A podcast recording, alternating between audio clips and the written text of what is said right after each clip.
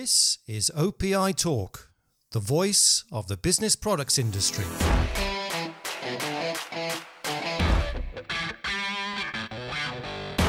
Hello, and welcome to another episode of OPI Talk with me, Andy Braithwaite. And today I'm delighted to welcome back, uh, I'll say, an old friend really to, to OPI Talk, and that's Walter Johnsen, who is the CEO of Acme United. Walter, good to see you. Hope you're well. I am Andy, and I'm delighted to be here with you. Yeah, great. So yeah, we've done a few of these, and uh, thanks for thanks for agreeing to do do this one again. I, I, guess we kind of try and catch up every every six months or so to see uh, how things are going. And uh, you just published your second quarter results a, a few days ago. It, uh, at, at first glance, it looked certainly on the top line like a bit of a a mixed bag, to be honest, between your, your three main reporting markets of the US, Canada, and Europe. But then uh, good improvement on the bottom line. How, how did you see the second quarter? Well, the first thing, and it was really important, was that um, we flipped into reasonably good profits again. And mm. um, last year, the freight costs were um, very, very high, and it cost us millions of dollars. And obviously, we didn't pass them through to customers because we lost a lot of money um, hmm. with that. And um, so, with the freight normalizing, it's um, it's good to see our profitability return. Um, I was um, expecting sales to be uh, softer for back to school, um, not because of sell through, but because of the the um, inventory destocking that's going on with major retailers, and um, that's a uh, thing that I think is coming to an end.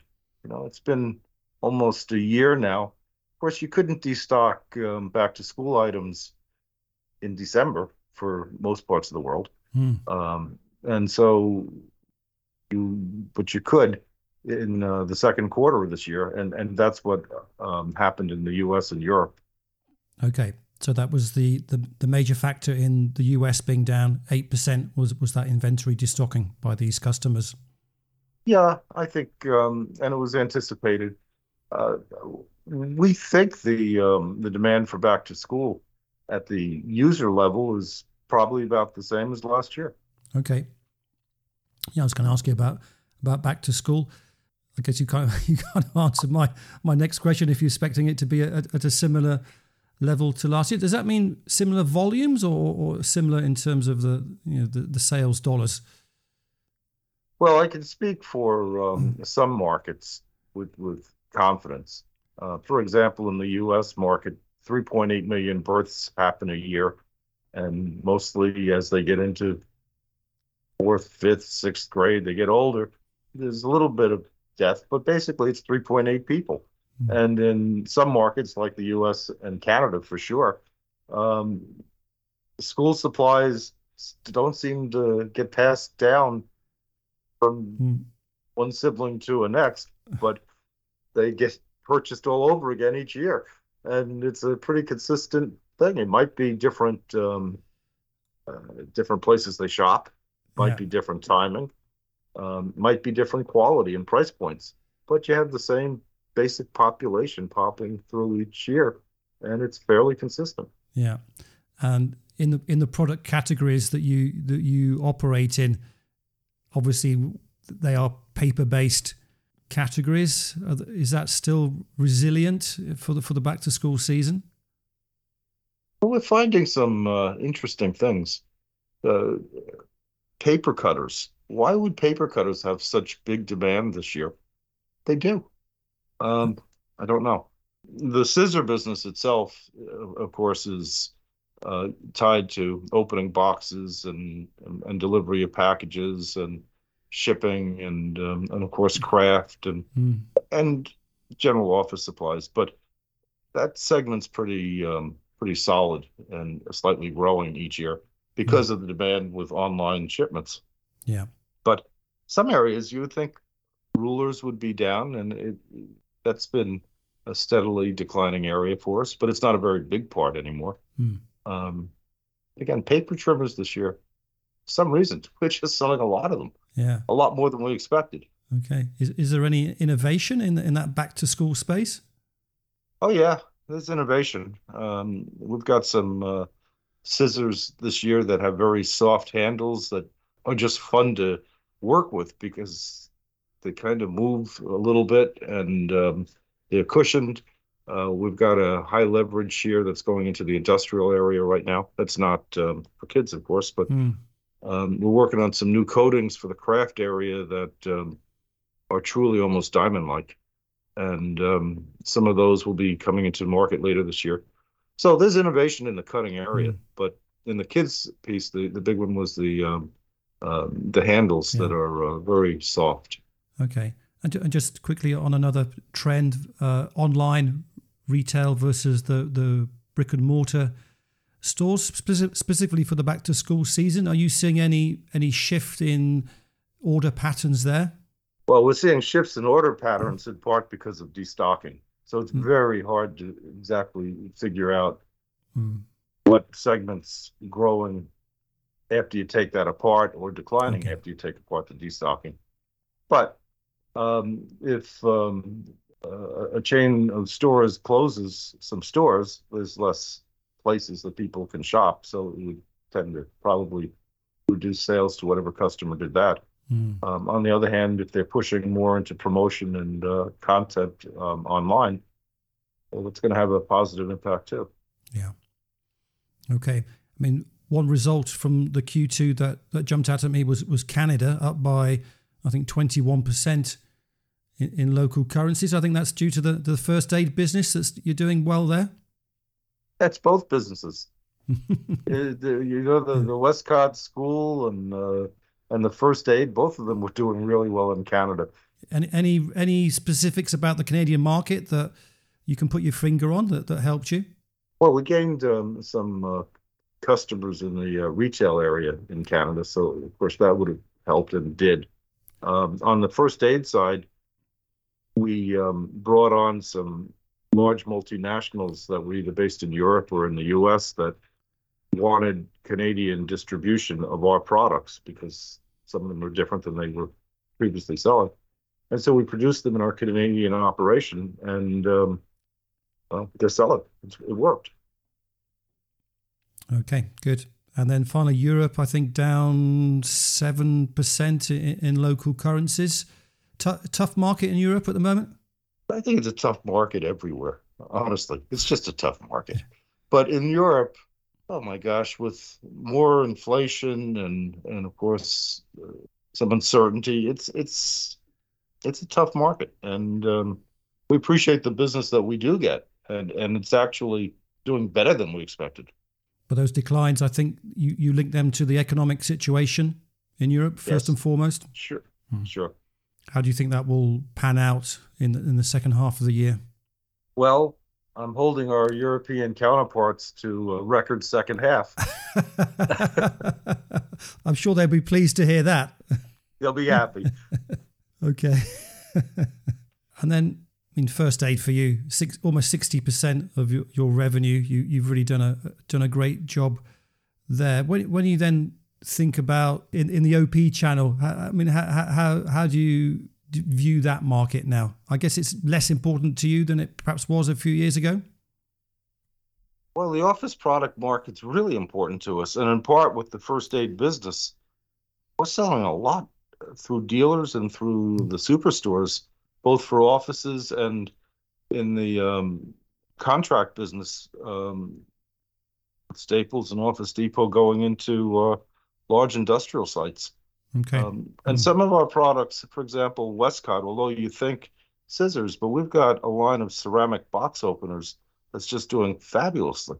And um, they're um, being used to uh, in distribution centers Mm. at companies like Amazon and others that um, uh, value the, the cost, which is low, and the safety because they're not as sharp as razor blade openers.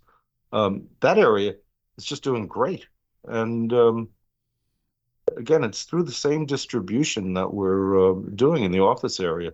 Uh, uh, in the office channel, it's just a it's a powerful channel, and it's an important one for us. Okay. So it's for all the products. Good. Yeah. Perhaps an indication there that you know these OP resellers are they're branching out into new customer groups. Absolutely. Mm. Okay. Now I, I listened to your your quarterly earnings call with with, with the analysts. I was, I was interested there about there was a qu- question about the economy. Uh, I, I, think the, the smart money is on another rate hike by the the, the Fed uh, very shortly, and you, you, certainly had some views on that uh, during the call. Maybe you can share those with us now. Well, the, the, the question on my call was even though rates are going up, maybe we won't get a recession. What do you think? And well, the reason the rates are going up is to cool the economy. And it has unintended consequences like um, slowing down capital spending, both for the consumer as well as for businesses. And it impacts the cost of holding inventory, stock. And it takes money out of consumers' pockets. So I don't know how you can hmm. slow capital spending, take money out of consumer products, consumers' pockets, purposely cool the economy and not go into a recession. I mean, it, it, to me, it, it's careful balance that you don't screw everything up. And I don't think they know how to do that. Right. So, do you expect there to be a, recession in the US? Sure. That's the intention of cooling the economy. Mm. And the Fed is, the US economy is moved slow enough that um, you don't see immediate impacts from these rates increases in rates. You see them over time. You'll see them nine months from now. But we've increased substantially. And for the poor consumer who's paying, who gets good raises, but then they take taxes out of them, they're not holding with inflation. So mm how can you not basically hurt the economy? To me, I think it's wishful thinking. Oh, we'll just raise rates and nothing will happen. Okay, so are you, are you planning for a recession? And, and if so, what, what does that mean for Acme? Well, we're continuing to spend money on new products. We're continuing our capital spending. We're expanding, just doubled our space in Canada in our first aid area. We're expanding our MedNap business in Florida. We're looking for more distribution sites. Uh, I mean, we're, we're our our growth planning continues without regard to the, uh, potential mm-hmm. recession. We're looking at our product mix to be sure that we've got appropriate affordable products should we be in a recession. then maybe we put more emphasis on those so there's less features but more value. But I think it's inevitable. Mm perhaps the, the product areas that you, you specialize in are, I would say, not necessarily immune to a recession, but perhaps a bit more re- resistant than some other categories? Well, m- most of our products are reasonably inexpensive. And so, you know, it'd be very few that would sell for over 25 US dollars. And so it's not the same as a refrigerator or mm. a stove or yeah. a car or a house or an airplane or a boat. I mean, those are capital spending yeah. things. Um, it's not like that. Uh, in the first aid area, an important business and an important thing for our customers to keep them, the kits filled and keep the factories safe and the offices safe. And so the refill business uh, really is somewhat immune. Mean, you, you've got expiration um, of products that have to get um, mm. refilled. You've got consumption because of an accident, the uh, theft. Um, all these things play into it, and they seem to be fairly consistent. And that that's somewhat resistant from, from a yeah. recession, but will be hit. There'll be a reduction in demand. Okay. Now, you, you mentioned earlier on about some of the supply chain costs that impacted your business last year. I think uh, it's fair to say you, you, you recognise as some somewhat of an authority on on the supply chain. You were invited by Bloomberg again to to attend uh, or to take part in, in a panel there in, a conference they had in in Qatar recently. What so what, what's your take on the, the current state of the of the supply chains? Well, first, the I think we all know that the uh, ports, whether they're in Europe or in the United States or Canada, other than an occasional strike, basically are functioning normally. And um, that's a huge difference from a year ago.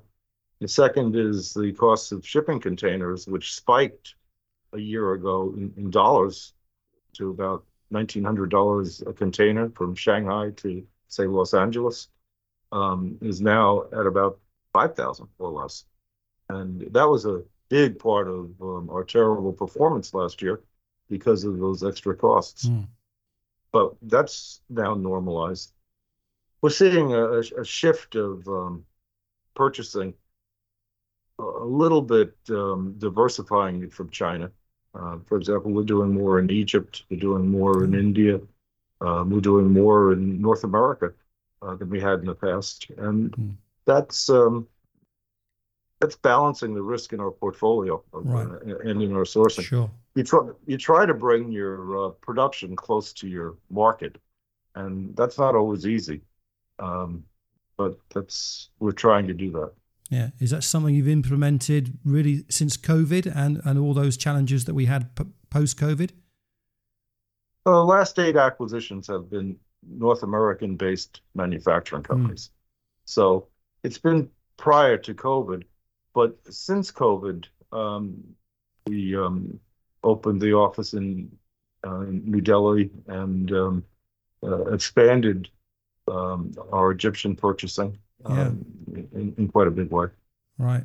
You mentioned New Delhi. Obviously, India is a huge market for the for the student uh, and, and, and school channels there. Have you do you have distribution in, in India? And if, if not, are you, is that a market you would look at? Well, there's a lot of um, very good suppliers in India that are currently supplying that market. Oh. Um, and um, particularly in the school area and in the office area. Um, so I don't see us adding value in doing that. But in the first aid area, they supply between China and India supply most of the pharmaceuticals in the world. And there's a lot of um, EU and FDA registered facilities in India in particular. So for components that go into our first aid kits, um, burn creams and um, triple antibiotic wipes, those kinds of items, um, India is perfect for that. So is mm. China.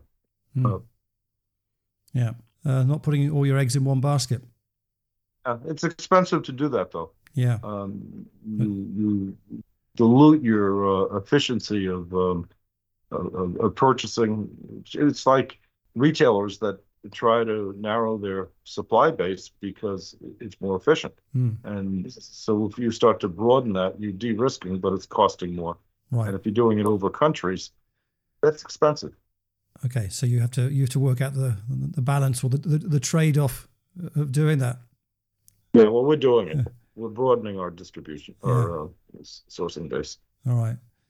Okay, um, and then just just to round round off, second half of the year, what's what's top of your your to do list for the next six months or so? Well, we've brought Acme back into a strong um, earnings position. Um, we've reduced our inventory by about twenty percent. Um, our debt's well um, under control. Um, we're looking for um, another acquisition. Um, we are um, expecting very strong performance in the second half, um, assuming that there's not a, a, supply chain risk that I can't see right now.